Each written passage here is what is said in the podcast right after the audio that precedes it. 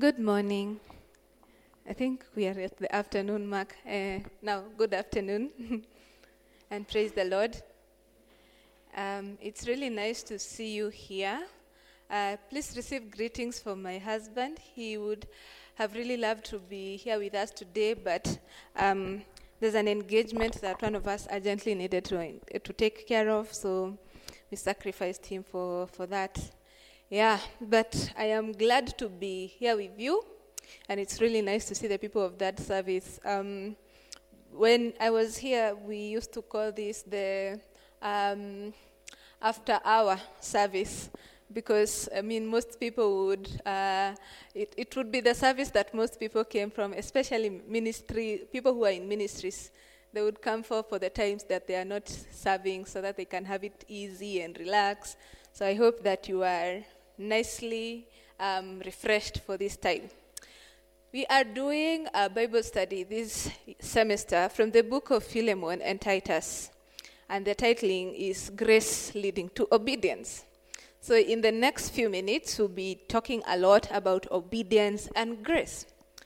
Um, but we'll start it in four parts in how grace and obedience is seen in leadership, in discipleship, in stewardship, and in fellowship. And then we'll be closing. Uh, so you can just turn with me to the book of Titus. It's a small little page, uh, rather a small little letter that um, Paul wrote to Titus.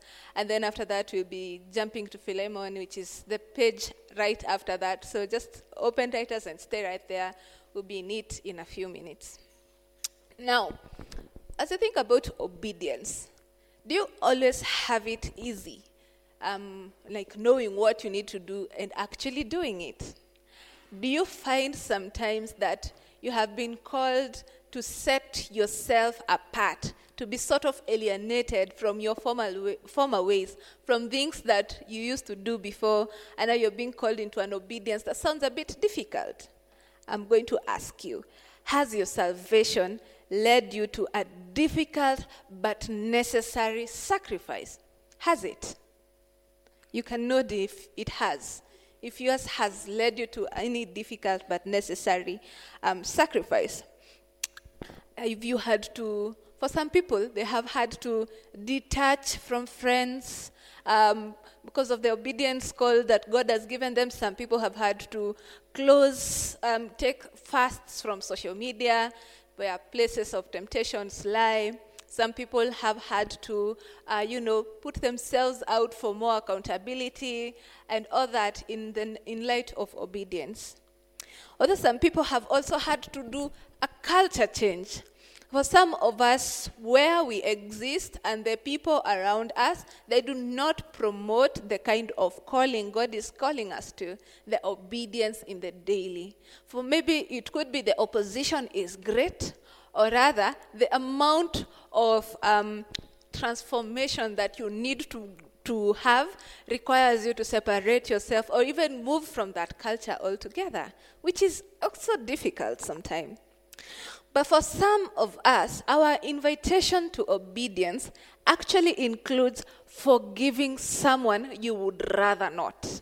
You would rather they stay where they are, very far away from your life, without ever um, seeing them or hearing from them again.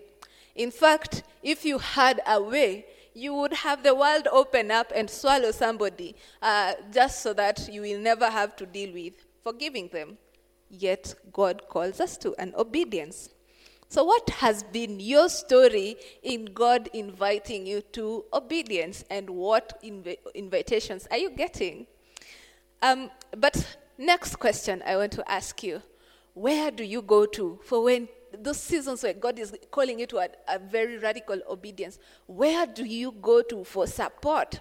Who is in your corner? Who supports you? Who tells you, keep pressing on in the faith? If you have someone who's keeping you accountable and helping you stay in the faith, register for Bible study this semester and attend fully. If you don't have someone who's keeping you accountable in the faith, please register for Bible study and stay in it fully. And if you are unsure whether or not you need somebody, you need to register for Bible study urgently, like today, today, and don't like don't leave the room before you are sure you have you have your group and you are all sorted. And if you had not committed yourself to um, stay in Bible study, please, I hope I can persuade you that you cannot exist by yourself, but we need this kind of support. So our obedience is going to be lived out in realities. In a context of a world where people do not value the honor of God, it is not fashionable anymore. It is not fashionable for people to trust, you know, to, to have integrity it is not why, why would I do that when someone else can sign for me the class list? Why would I want to go all the extra mile and, you know, like just be right with God? For what reason? It's not fashionable anymore. But second, there are deceptions. For those that have, convinced, have gotten conviction, there are deceptions around us that can be very alluring. When the enemy is whispering right to your ear, did God really say that? Does he mean it? Or okay, does he mean like we repent right now and not do it? Or does he like give us one grace card, we'll repent a bit later in the afternoon probably? Or just a little bit. It's not the whole sin, it's just a portion of it. Deceptions like that that can be alluring and pretty, pretty attractive and addictive. But the other bit, I was talking with someone uh, before they left um, for the second service, and they were asking me, What is wrong? Why would God want to put us with all us, especially we who are very intentional about our obedience. Why would He put us in a difficult world? Why doesn't He just like create a Christian center where we are all very obedient, very happy, no temptation, no sin, no nothing? I told him He has that, but it is not He in this side of heaven, it's on the other one. But He does put us in a world where we are not of the world, even though we are in it. So there's constant um, desire that you would grow in, you know, like becoming um, like God. You are saved for a present time like this, not alienated, but then being invited to devote yourself to obedience to God. And those are some of the realities that you will see as we deal with the scripture that we are talking about today. So, um, Titus chapter 1, hope you're still there. Um, as, as Paul starts his letter, he says, Paul, a servant of God and an apostle of Jesus Christ, for the sake of the faith of God's elect and their knowledge of the truth, which accords to godliness, in hope of eternal life, which God, who never lies, promised before the ages began, and at the proper time manifested in his word through the preaching with which I have been entrusted by the command of God our Savior. To Titus, my true child in a common faith, grace and peace from God the Father and Christ Jesus our Savior.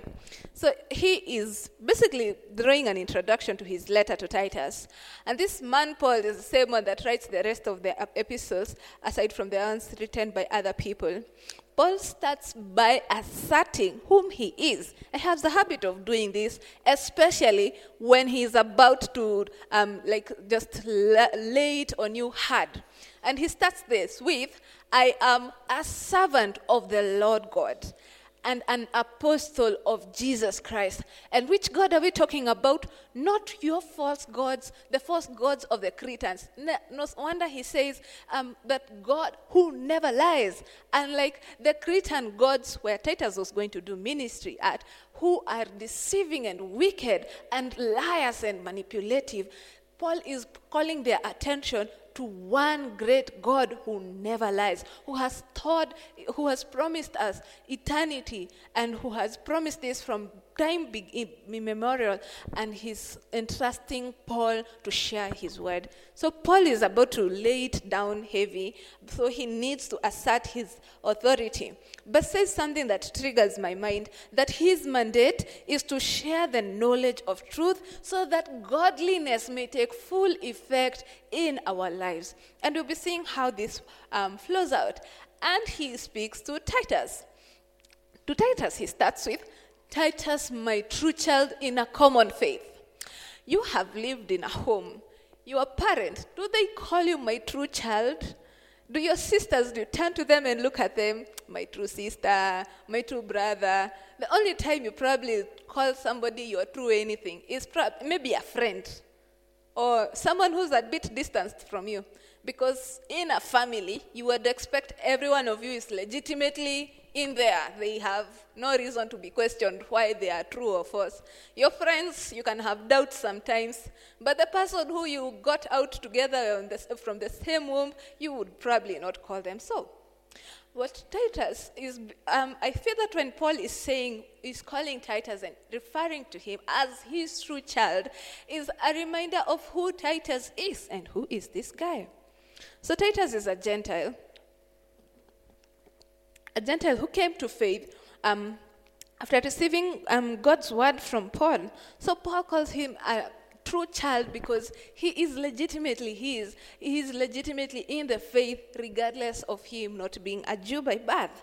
And to Titus, his invitation is I have left you in Crete that you may put in order what remains to order and appoint leaders in every town as I directed you. So, this is the work that this guy is going to do. And we're going to see the expanse of his work as we think about leadership, um, discipleship, and, and stewardship. Let's zoom in a little further about on these Cretans and this place where Titus is being left uh, to do ministry at. So Titus is being charged by Paul to stay as a ministry, as a pastor. We can call him a bishop, an elder, an overseer in Crete. Crete is an island in the Greek. It's like a long stretch. It still exists right now. But this place is full of people who are wicked and deceitful but very, very deceitful. You know, streets in town where when you go, you can you need to check even if your heart, your kidneys, everything is present because it is likely to go, not just your phone. People are likely to pass with other things that you didn't even imagine they can steal. And so Titus is being called to a place like this where there's a lot of deceitfulness from all angles from the people who look like believers, from the non believers, from the gods, like it's chaos, it's dramatic. Everybody is finding a way of inventing sin and living in it and staying like that. So, but even here, at the height of sin, God has His own elect that He has set apart. People that are consciously honoring God in here. And that is to whom people is interested that they will be in order. They will find, you know, like order and obedience and they will stay in it. And in this place, in the wickedness of this place, we see God's mercy even to His church. Now, for this church, Timothy, Titus, sorry, Titus is supposed to elect leaders. And he gives um, these three instructions about the leaders, the elders that are supposed to be elected there. And he starts with what their homes ought to look like. The obedience of these elders, their testimony is not to be said out publicly, but it's to start first in their homes, whether they are subordinate, whether their wives and their children are people who are not charged with debauchery or insubordination, but are people who are living the testimony. Because these people, these people that are supposed to be leaders, they have a doctrine and a truth in them, and the, the way they are living out the gospel can be seen by the people whom they influence every other day. Some of us have a very difficult time preaching to our siblings at home because they know us, because they know our faith could probably be just a public thing every other person thinks you are a solid, serious believer. They think you read, your, you do your devotions very frequently. They see your good works and they admire you. But here at home, where people know you, is the testimony still sure? And Titus is being told that the testimony of the leaders that were supposed to be appointed have, has to be like very sure in the hearts of the people that in the homes that they live in. So then your most important church, the people that you are most interested and needing your influence, the gospel influence, are the ones at home. second bit, he says that um, because these people are going to manage God's people and God's household, they must restrain from being overbearing, they must restrain from being quick tempered or drunkard, and this of, of pursuing dishonest gain it's not that the opportunities for doing all these things are not there. They are plenty. It's Crete we are talking about. Instead, these leaders are supposed to distinguish themselves in this way, to have self control that. Uh, you know, just restrained from urges that would push you towards sin. They are supposed to actually actively demonstrate self control. They're also supposed to be upright, people who are sober for what they are being called to. They, their duty is clear, their minds are clear. These people cannot be reproached. But also, they're supposed to be holy in, no, in acknowledging that they have flesh, they're waging war against their flesh. They are diligent in putting on the spirit and laying down their flesh. But they are to keep in this, in, they're to stay disciplined as in rigorous training to righteousness, beating their bodies daily, saying no, being thankful to God, just disciplining themselves that they may honor God. These people are to distinguish themselves in that. An important thing uh, that Paul also says is that they must hold fast to the trustworthy word as taught the trustworthy word of God as it has been taught without adding or subtracting to it because this is sufficient for the encouragement, for the empowering of the believers, even for the response to the non-believer and the opposer. The word of God, as it is, they are supposed to maintain its fidelity, to be conscious of it. Paul is not expecting these leaders to be strange human beings. He is literally expecting that every person will be handling their lives like this so that when the appointment of leaders come, we are not like having a few options. The, probably this one has two or not two, but he is expecting that they will live like this. And we'll be seeing that in a moment. Because these leaders that were being appointed, from verse 10 uh, of chapter 1, you will see that they are being appointed to be elders in Crete that deceitful dark Crete where other people who uh, just enemies of the, of the work of God found their ways into the church and found, started deceiving people claiming that you are not born again, you are not practicing Judaism, you are not following the ways of this, you are not keeping in this law, you are not legalistic. And they would start even pursuing dishonest gain. They would um, be like our local preachers who would um, call you to send this gift, this M-Pesa number rolling here, and I will unlock your prosperity. Send it again so that I can unlock a little bit more prosperity. No, you did not send enough, so your prosperity only unlocked 70%. They would do like that. If your prosperity is, if things are keeping locked, so you would wonder who, who is that malicious that is, what kind of God is that that is maliciously just locking your lives every other place and you need to, you know, unlock it with a special, in a special way. And these are the people that um, these elders were to deal with on a very frequent place. And in response to this, he gives them um, Paul responds and gives two suggestions for how to deal with them. For the fellowship, for the believers, he says, rebuke the believers sharply so that they will be sound in faith and they will pay no attention to Jewish myths or, or the merely human commands that his, his suggestion for how do we maintain the fidelity in the among the believers is that the believers will be you know they'll be enriched with god's word so that they will not have any business with the liars and the deceitful people. But he also says in chapter 3 verse 9 how to respond to the opposers as a recommendation for titus. Avoid these foolish controversies and genealogies with them. But he says, verse 10 if, you, if one is around you, warn them once. And then warn them a second time. After that, have nothing to do with them, so that you may be sure those people are warped and sinful. They are self contempt. Paul also goes ahead to tell Tim, Titus there needs to be order in terms of the discipleship of whole homes. chapter 2, verse 1 starts with, But as for you, teach what accords to sound doctrine. Now, teach what should come out, what should bear effect in people responding to sound doctrine. And this is what he is calling people to. Some people have argued about Titus chapter 2 and saying that people are being deflated, they are being called into a defeat of believers. But no, he is calling them to a richness of sound doctrine, a richness of obedience that is not just for them, but even for their onlookers. You remember the people are in Crete. Hear what um, um, Titus has to do for these six groups.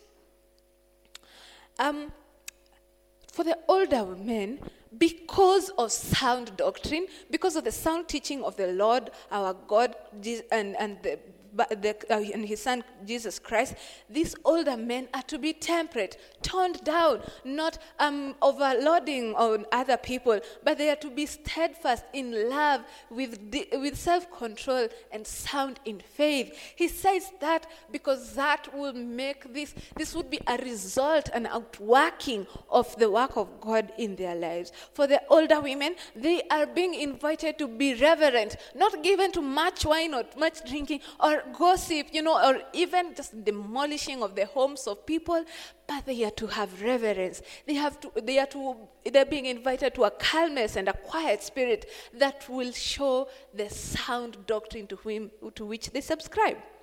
These older women are given the mandate to teach the younger women what he says in, um, in verse 4 and, and to, to teach them to love their husbands and their children, generally to be nurturing. Now, nurturing is not a value that very many people want in this kind of time. And the Cretans also thought the same. They would consider a lady who is independent and married and desire of, of family and children because they are going to derail them. They are they didn't necessarily have professional boss lady kind of settings, even though there were merchants and all people around, but they just thought it fashionable for ladies to not be burdened with care for anybody, reckless with their way of handling their families, abandoning their children and their husbands on account of it is tedious for me. But this, he, see what Paul desires of them that there will be nurture, that there will be constant love, that these ones will give themselves to gracefully, lovingly take care of their homes, take care of the people in their homes. And Paul also writes to the young men. Those young men are told one thing, which is a very difficult thing as well. It may be one doesn't look like a really long list, like the one the younger women are supposed to do, and it's not unfair. It's still the instruction that Paul gave to these Cretans. You are, we were not there, so we really don't know why they needed to uh, be told that. But he was told that. They're told that. They're told to be of self control. They are told to refrain themselves from urges and pursuing their will, their willful, you know, desires. They are told to manage their passions, put them under the lordship of Christ, and have self control. A difficult task as it may, especially if you consider the adventurous nature of young men.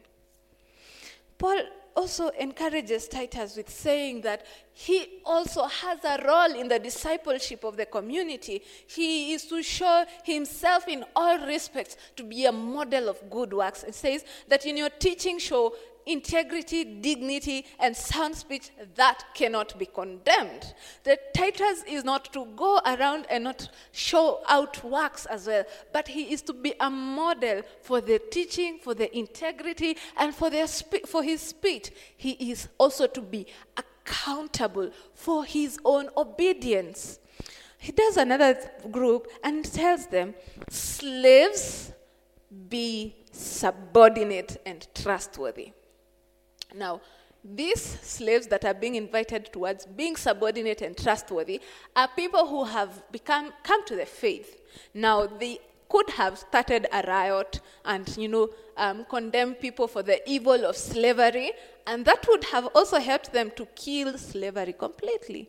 But it is Crete we are talking about, where if you come with your loud noise, they overwhelm you with an even louder noise. So Paul's comment and his, his admonition for these um, slaves was that because of the doctrine, because of what accords to sound doctrine, they are to be subordinate. They are to honor their masters. They are to be a distinguished type of workers that even though for a little while they are in slavery, their, their masters will be won over and gradually slavery will be completely diminished, which actually did happen.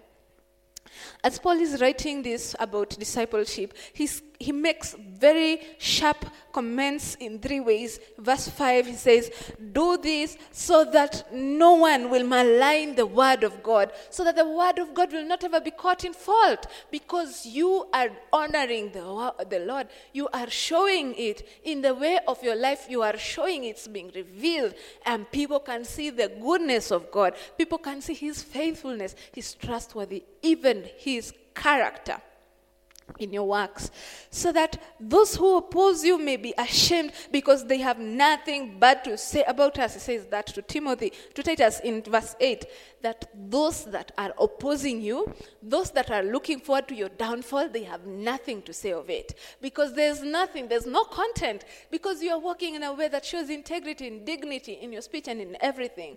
Because of that, nobody can find fault in you.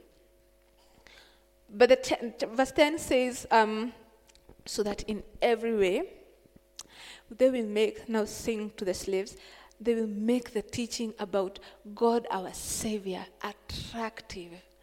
The desire is that those that are looking at your works will be won over to the Lord. They will see the attractiveness of our faith and fellowship. They will see our, the attractiveness of our alienation alienation looks uncool for a little while until they keep seeing it every day and every time, and that type of lifestyle looks different. They start desiring you.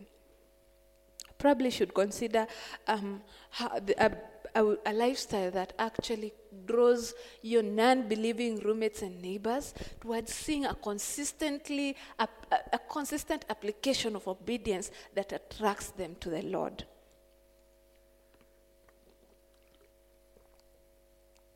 In stewardship, can read chapter 3 from verse 3 to 8. and Paul says that at one time we too were foolish, disobedient, deceived, and enslaved by all kinds of passions and pleasures. We lived in malice and envy, being hated and hating one another. But when the kindness and love of our God, our Savior, appeared, He saved us not because of righteous things we had done, but because of his mercy. He saved us through the washing of rebirth and renewal by the Holy Spirit, by whom he, whom he poured on, out on us generously through Jesus Christ our Savior, so that having been justified by his grace, we might become heirs, having the hope of eternal life. This is a trustworthy saying, and, oh, and I want you to stress these things so that those who have trust who have trusted in God may be careful to devote themselves to doing what is good. These things are excellent and profitable for everyone. Listen to what he also says in chapter 2, verse 11 to 14. For the grace of God has appeared that offers salvation to all people it teaches us to say no to ungodliness and worldly passions and to live self controlled, upright, and godly lives in this present age while we wait for the blessed hope, the appearing of the glory of our great God and Savior Jesus Christ, who gave himself for us to redeem us from all wickedness and to purify for himself a people that are his very own, eager to do what is good in response to why we need to do this, why sound doctrine has us demanding obedience from us, is because of this. It starts with pointing. You and I were the wicked people that we read about in Scripture. You know, when you read uh, through Galatians and you see all the condemned people and their list, like, wow, these people are bad. That was you and I.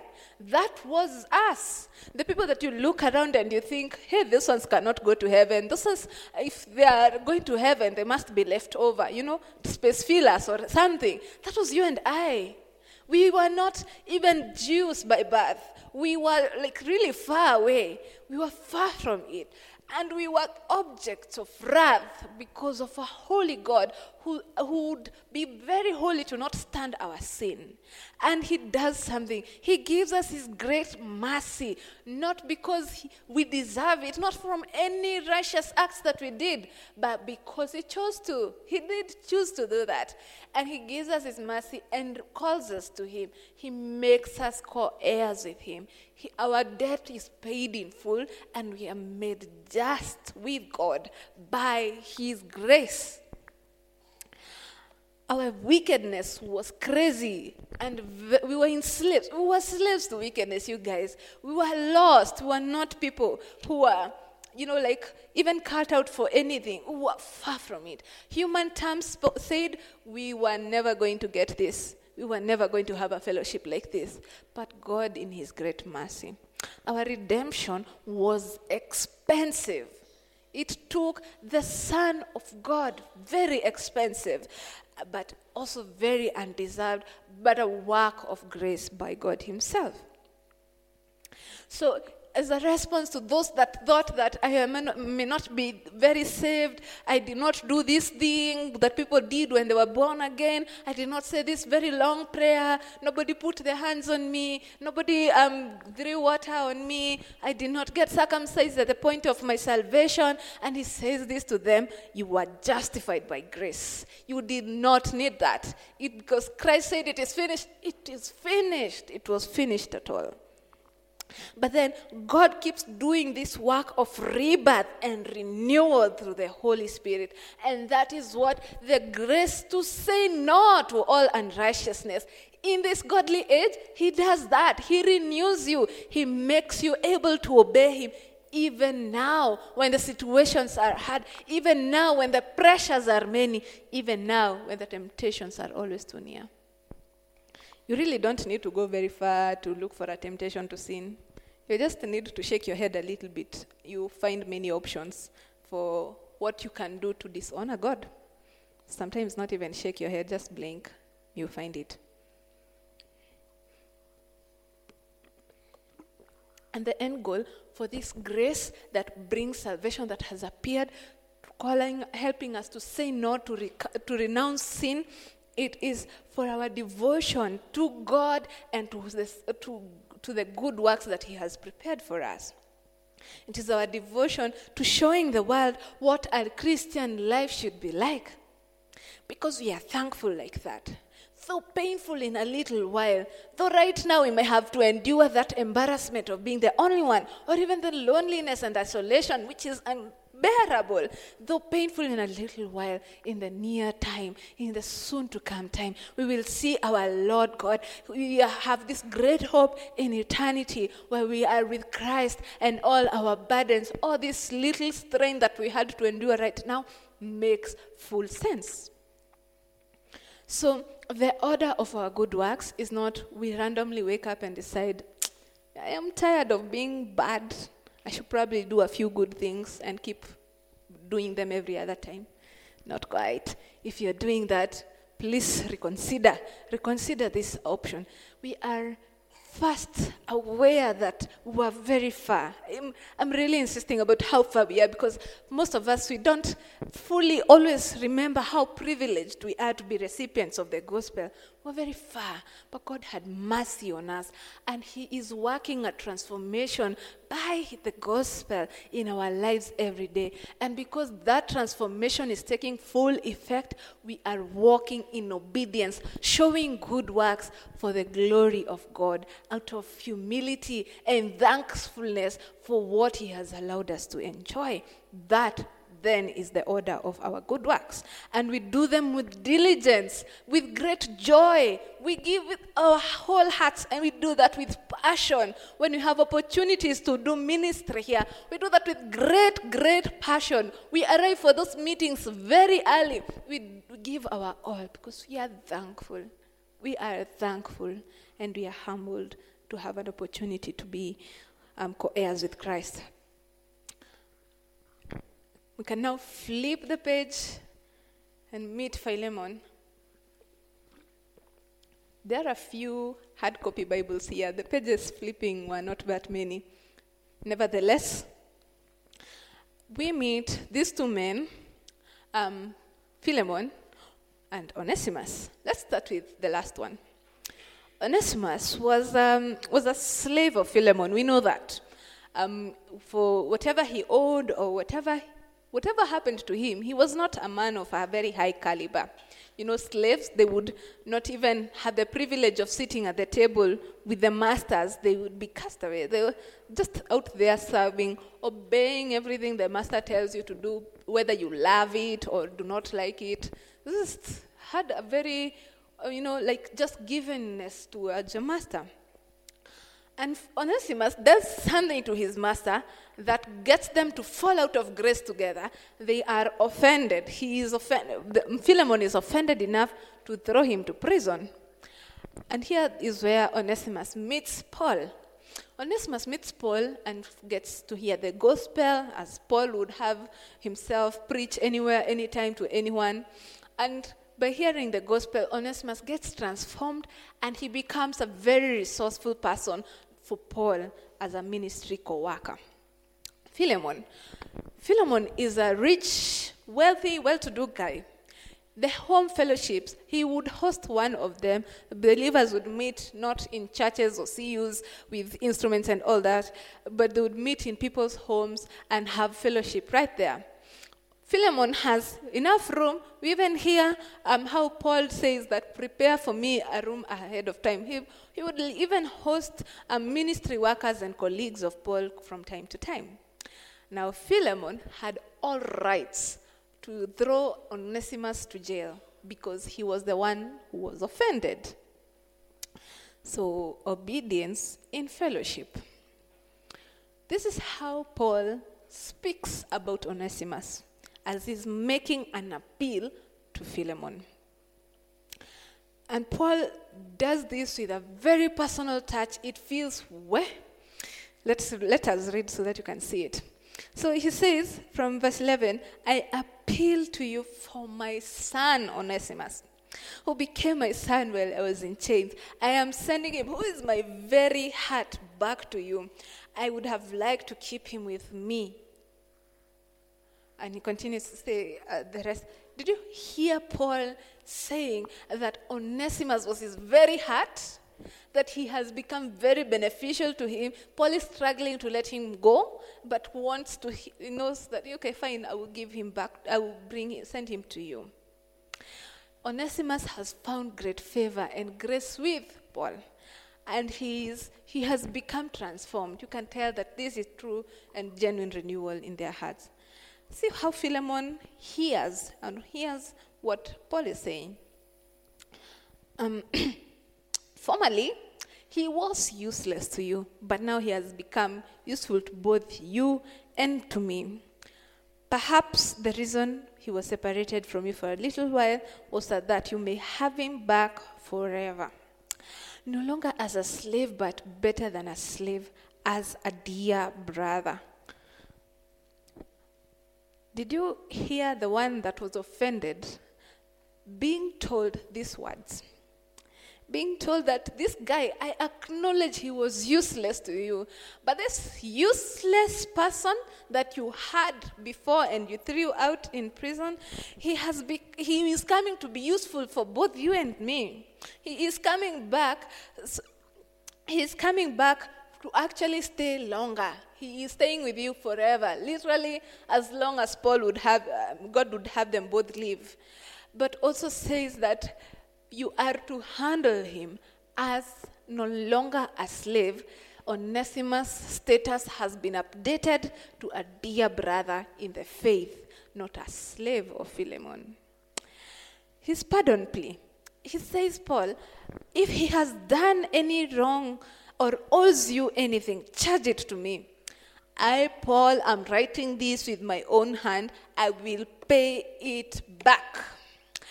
It is not, it's, it's the reminder of who did this also for me and you. He paid it in full, what was our debt. But hear what Paul is saying that even though you also, Philemon, owe me. Maybe calling it truth or something, but he says that he would dare to take up Onesimus' debt if that would grant that he would be seen as a brother by Philemon. And 17 says, now this is very heavy. If you consider me a partner, welcome him as you would welcome me. Confident of your obedience, I write to you, knowing that you will do even more than I ask. Now, Philemon, think about the, the baggage he has to work through to even get to this place of obeying and doing even more than Paul is asking. He is basically going to receive someone who was formerly useless. You know, a few people who you have rendered in your head are useless, not useful for anything. He's going to receive him and to stay with him for a really, really long time. Imagine that discomfort and the, and the endurance that they will have to build with that. And you're not going to treat him as a former useless person. He is actually a brother right now. In fact, I would call you to handle him as you would me. Paul is saying, you know, there are people in your life that you esteem. If you, if you saw them, you'd be very happy, you'd be very humble, you'd be very glad. When, when they're here, you'd be very humble, right? Paul is saying, you're going to treat feel uh, Onesimus with the same amount of grace and, you know, and of favor that you would me because he is my son in the faith and I know that you will even do more. Onesimus has, to has, has come back as a transformed person, yet Philemon has to do the harder work of seeing that true transformation that God has worked on this man's life and accepting and embracing him for works of service and continuity in fellowship together. Does this actually um, remind you of a point in your, in your life where you've had to forgive or being invited to forgive someone? What would you do if God actually forgive them? What would you do if you actually found them in heaven? That you've been holding it so hard in your heart, they are wasteful and useless in according to your perspective. That you are to even be called to treat them with eagerness, to serve them generously, and do even more for them. What an invitation. So, as we come to the end, grace leading to obedience is an invitation to consider how does sound doctrine and knowing the character of God affect our lives in the way we are privately, in the way we are publicly, in the way we associate with each other, in the way we even uh, unpack the baggages of our hearts? That does knowing the character of God affect you that much? And we're being reminded that one, we have received salvation as a privilege. I insist, a privilege, not something that I could ever get, not something we could ever purchase, aside from Christ who gave his life for us. And obedience may not always be easy, but his grace abounds. His grace will constantly abound for you. So, whatever it is that you are being invited to, he says his grace has appeared teaching you to say no, to lay those things down, even if it does not, like, you don't feel it completely down today, you could press on in it. And, and this obedience is not a destination that we arrive and, oh, now we are obedient, but it's a continued work as God keeps the rebirth of our hearts continuing. So, obedience, God has given each of us grace. It is enough for what you need, it is enough for the forgiveness that you need to give, it is enough for the cultivating of your personal, private life. It is enough for every little bit that we desire because God never lies and his hand is never too short. He does not see your struggle and think, maybe you are just past my level. God's grace is sufficient. Our obedience is an act of thankfulness and of humility that will over the time of our staying in it, it shows the doctrine that which we profess. It is seen in our lives. From the people who see our closed doors to the people who only see our charisma and other impressive characteristics that they can tell about us. Our obedience is supposed to win them over to God. Truly, for very many people, it is possible to live a life where people only see you in admiration. And it is okay. The problem is not the external admiration. The problem is when it is mechanical. The problem is when your private life has nothing like that. The problem is when when you come to service you are happy and excited, but you're not happy and excited about God anywhere else. That is the problem. That is the invitation to respond to God's grace, have your inner life ordered in a way that if you are to be watched by the people who are closest to you, they would see your simple acts of faith and they will give glory to our Father. But also that we would adorn the gospel. It may be attractive for our onlookers that even as we go for flash mob, wanajua watu wasi you, the ones that live distinguished lives, the ones that do not lie, the ones that are laboring daily to be diligent in their studies, what wasi you. Those are the kinds of people that would want to see, that need to see the gospel being attractive, or that they would know God and they would become, when they would receive His grace and they'll be forgiven in their sin and they will draw closer to Him. So, as you consider joining Bible study, we are hoping, we trust God that He will help you to stay in obedience to His will, to His desire, and to His great purpose. Shall we bow for a word of prayer? As we make this prayer, I'd want to invite any of you who um, is feeling God is inviting them to an obedience that is difficult. They have worked so hard, but it is not working. They are not very sure how do they move beyond that. Just mention it to the Lord. Just mention it to Him and pray that He would help you. Pray that He will give you strength. Pray that He will help you trust His grace. Pray that He will help you stay in it, even when it is extremely excruciating pray that God will give you help.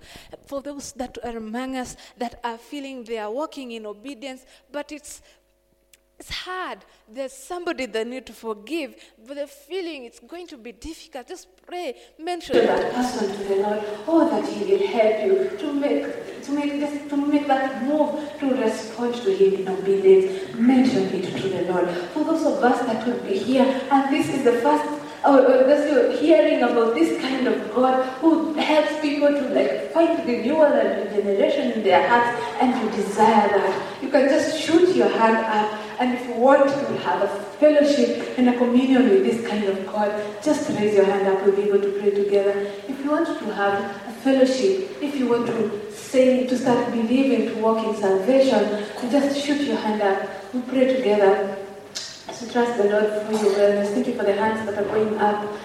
Thank you for the hands that are going up. You desire that your life would model obedience to God. Thank you for the hands that are going up. We see them, we see them.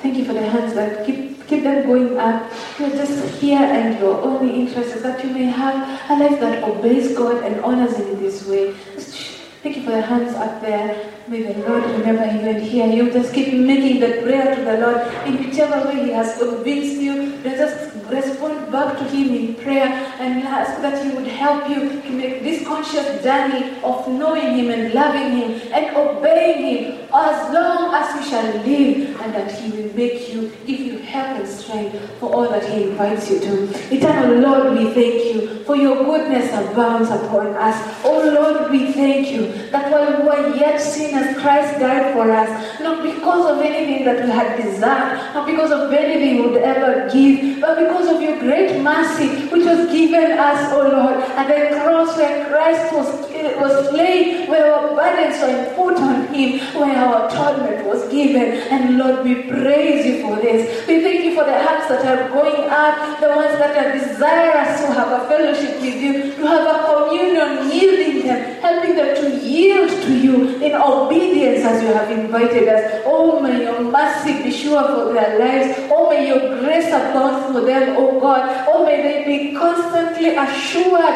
of your salvation, dear Father, and that you would help them as they journey in the walk of salvation, that, Lord, they would trust you, that they would honor you, and that your name will be revered in their lives. We pray for some of us here who are desiring to start walking in obedience, who are struggling with things that, Lord, they have not yet laid down, who are battling with the pressures around them that are causing them to dishonor you, dear Lord. And I pray for them, oh, that your mercy will abound in their hearts, oh, that your favor will be with them as well, as you keep them a fount of your grace, as you give them a fount that you are their refuge and their strength, a very present even in time of need. Oh, that they will run to you and they will find help for this present day. Oh, that they will honor you, dear Father. Yeah, thankful, Lord, even for the opportunities that we have to hear your word and respond in obedience. For some of us, we need to forgive people who would rather not, who would rather they stay wicked, we would rather they stay away from us. They probably look wasteful and useless. But Lord, the invitation to forgive them is clear today. And we pray, oh Lord, as we journey through you, as we journey with you, would you help us? Would you help us lay down anything that may hold us back from giving them generously, even serving them with great esteem, submitting to the act of reverence of Christ to one another? I pray, O oh Lord, that you would keep our hearts from the deceptions of the enemy, whose work is to kill, to steal, and to destroy, to lure away the flock of Christ. Oh, that, but as, as sheep, O oh Lord, would hear your voice with great clarity and with resounding truth, oh God. I pray that every time that we sit down together in fellowship and hear your word, oh Lord, that Father will be ignited to greater works. We will be reminded of your goodness. We will be helped that we will not even follow the enemy's voice. Oh, that your voice will be very familiar to our hearts. Oh, that we would hear you daily. Oh, that we would find you truly and find the great richness of walking in obedience to you. We pray for those that have been looking at us, Lord, that we may not have shown them the truth of the gospel, the attraction of it, even the beauty of walking with you. Oh, would you forgive us, dear Father, and grant us, oh Lord, a newness of heart. That, Lord, in the things that we endeavor to do, even starting now and to the rest of the week and the days ahead, until you call us home, would you find us faithful in our service to you, in our good works, in our diligence, in our integrity, oh Lord, to keep us encouraged that we may live out in this godliness, oh God. We pray that, Lord, would you use, also be pleased to use our lives to testify to others that you are good and you are kind, to show them your character, even to reveal yourself to them. Pray that you would help us to stay obedient to you. We desire that, Lord, as, as time draws nearer, we would hear your voice calling, Welcome, good and faithful servants. I pray that that will be said of each of us in the very things that we do, the darkness and the light, but not even in the stewardship of our hearts and the things you have invited us to obey. May your Spirit guide us and lead us in all truth, that indeed we would walk with you truly. And we pray this in the name of the Lord our Father, the Son, and the Holy Spirit. Amen. Thank you very much um, for sitting down. For those who have um, um, asked to, who are raising their hands, please just come to the pastor's desk. See any of the leaders. Let's gather together. You're not obeying in isolation. We are in this together. May the Lord bless us and have us have a good week ahead. Thank you.